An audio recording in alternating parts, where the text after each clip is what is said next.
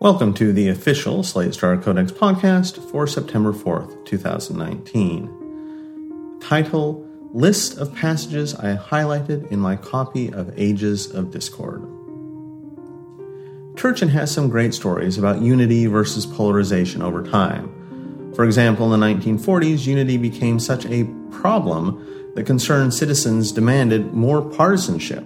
Quote, Concerned about electoral torpor and meaningless political debate, the American Political Science Association in 1946 appointed a committee to examine the role of parties in the American system. Four years later, the committee published a lengthy and alarmed report calling for the return of ideologically distant, distinct, and powerful political parties. Parties ought to stand for distinct sets of politics, the political scientists urge. Voters should be presented with clear choices. End quote. I have vague memories of similar demands uh, in the early 90s. Everyone was complaining that the parties were exactly the same and the elites were rigging things to make sure we didn't have any real choices. On the other hand, partisanship during the Civil War was pretty intense. Quote, Another indicator of growing intra elite conflict was the increasing incidence of violence and threatened violence in Congress, which reached a peak during the 1850s. The brutal caning that Representative Preston Brooks of South Carolina gave to Senator Charles Sumner of Massachusetts on the Senate floor in 1856 is the best known such episode, but it was not the only one. In 1842, after Representative Thomas Arnold of Tennessee reprimanded a pro slavery member of his own party, two Southern Democrats stalked towards him, at least one of whom was armed with a bowie knife, calling Arnold a damned coward. His angry colleagues threatened to cut his throat from ear to ear. According to Senator Hammond, the only persons who did not have a revolver and a knife are those who have two revolvers. During a debate in 1850, Senator Henry Foote of Mississippi pulled a pistol on Senator Thomas Hart Benton of Missouri. In another bitter debate, a New York congressman inadvertently dropped a pistol. It fell out of his pocket, and this almost precipitated a general shootout on the floor of Congress. End quote. Turchin places the peak of U.S. unity and cooperation around 1820 and partly credits the need to stand together against Indians. Quote, a particularly interesting case is 18th century Pennsylvania. The following discussion follows closely the text in Turchin 2011.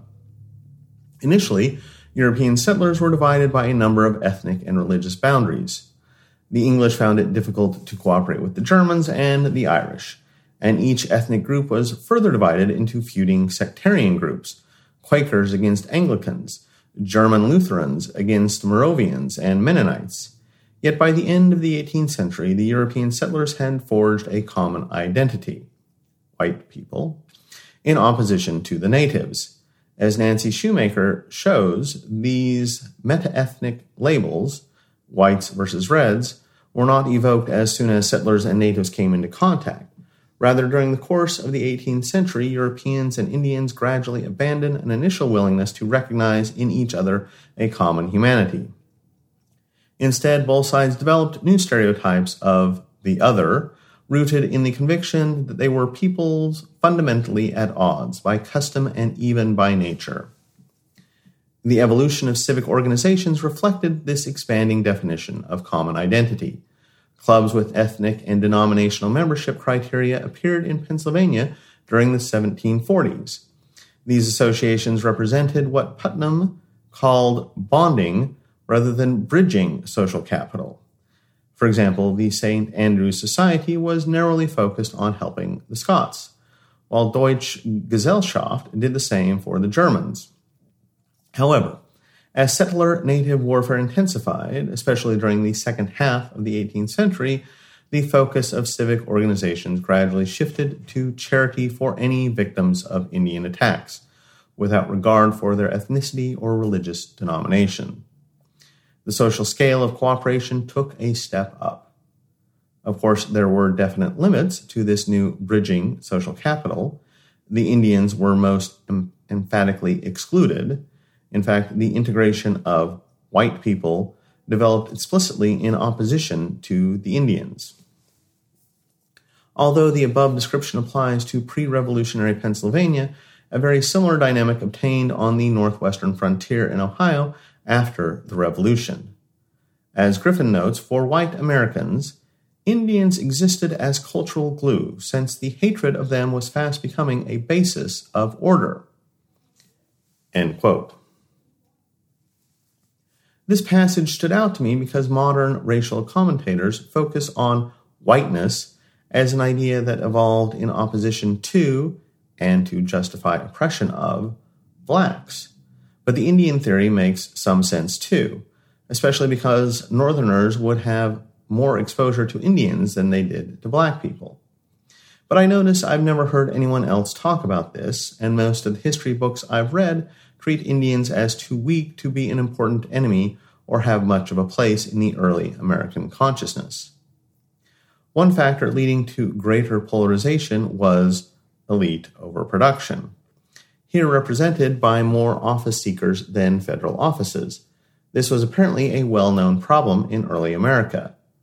Quote, Despite the increase in government posts, the supply was overwhelmed by demand for such positions. A horde of office seekers nearly turned Jackson's inauguration into a riot.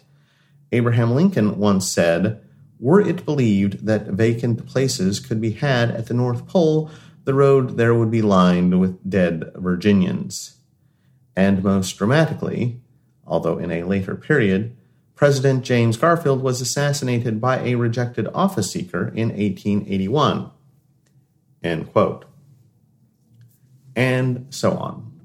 Some of Turchin's measures of cooperation versus polarization are a bit odd but I have to respect the big pictureness of someone who will literally just look at the occurrence of the word cooperation in various books. Quote It is interesting that cultural metric data supports Fraser's subjective perception of declining cooperation between business and labor. For example, the frequency of the word cooperation in the corpus of American books grew rapidly during the Progressive Era and somewhat less so during the New Deal. After reaching a peak in 1940, there was a minor decline during the 1950s, followed by an increase toward the second peak of 1975. After 1975, however, the frequency of this word went into a sustained decline. Google Ngram is an imperfect instrument with which to trace cultural shifts. One problem is that the same word, e.g., capitalism, can be used with either positive or negative valence and Ngram does not allow one to separate these different meanings. Cooperation, however, is rarely used in the negative sense. Because of its predominantly positive valence, its overall frequency should provide us with a proxy for how much a social society values cooperative values. Checking different variants, cooperation, capital cooperation, cooperative, etc., yields the same overall rise fall dynamics during the 20th century and up to 2008, where the current Google Book database stops. Furthermore, a more specific phrase, labor business cooperation, again traces out the same secular cycle, although with significant, significant differences during some decades, e.g., the 1920s. Finally, corporate greed with its predominantly negative valence is another check on the validity of this result, and it is reassuring that during the 20th century its frequency moved in the opposite direction from the two positive terms. End quote. Finally, quote, there is an interesting parallel between the Great Depression and the 1970s bear market. Both periods of economic hardship although it goes without saying that the Great Depression was a much more severe crisis, were broadly interpreted as empirical evidence against the prevailing economic doctrine. The naked laissez faire capitalism in the first instance, more cooperative relations between business and labor in the second.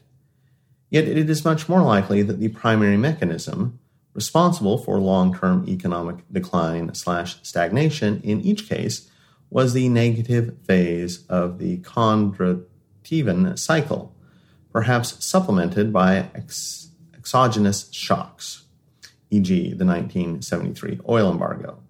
Yet in each case, a prolonged period of economic troubles helped to delegitimize the prevailing ideological regime. End quote. Thanks for reminding me there's yet another cycle I need to study, one that supposedly determines the rate of technological advances. Maybe that's my next book review.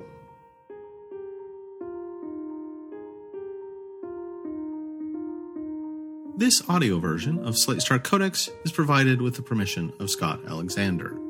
I am not Scott.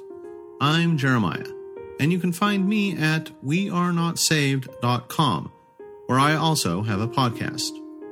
For anyone wishing to reference this content, please do so by linking to the original post. If you think having an audio version of Slate Star Codex is valuable and you have nothing better to do with your money, consider donating at patreon.com slash ssc podcast or leave us a review somewhere. Until next time.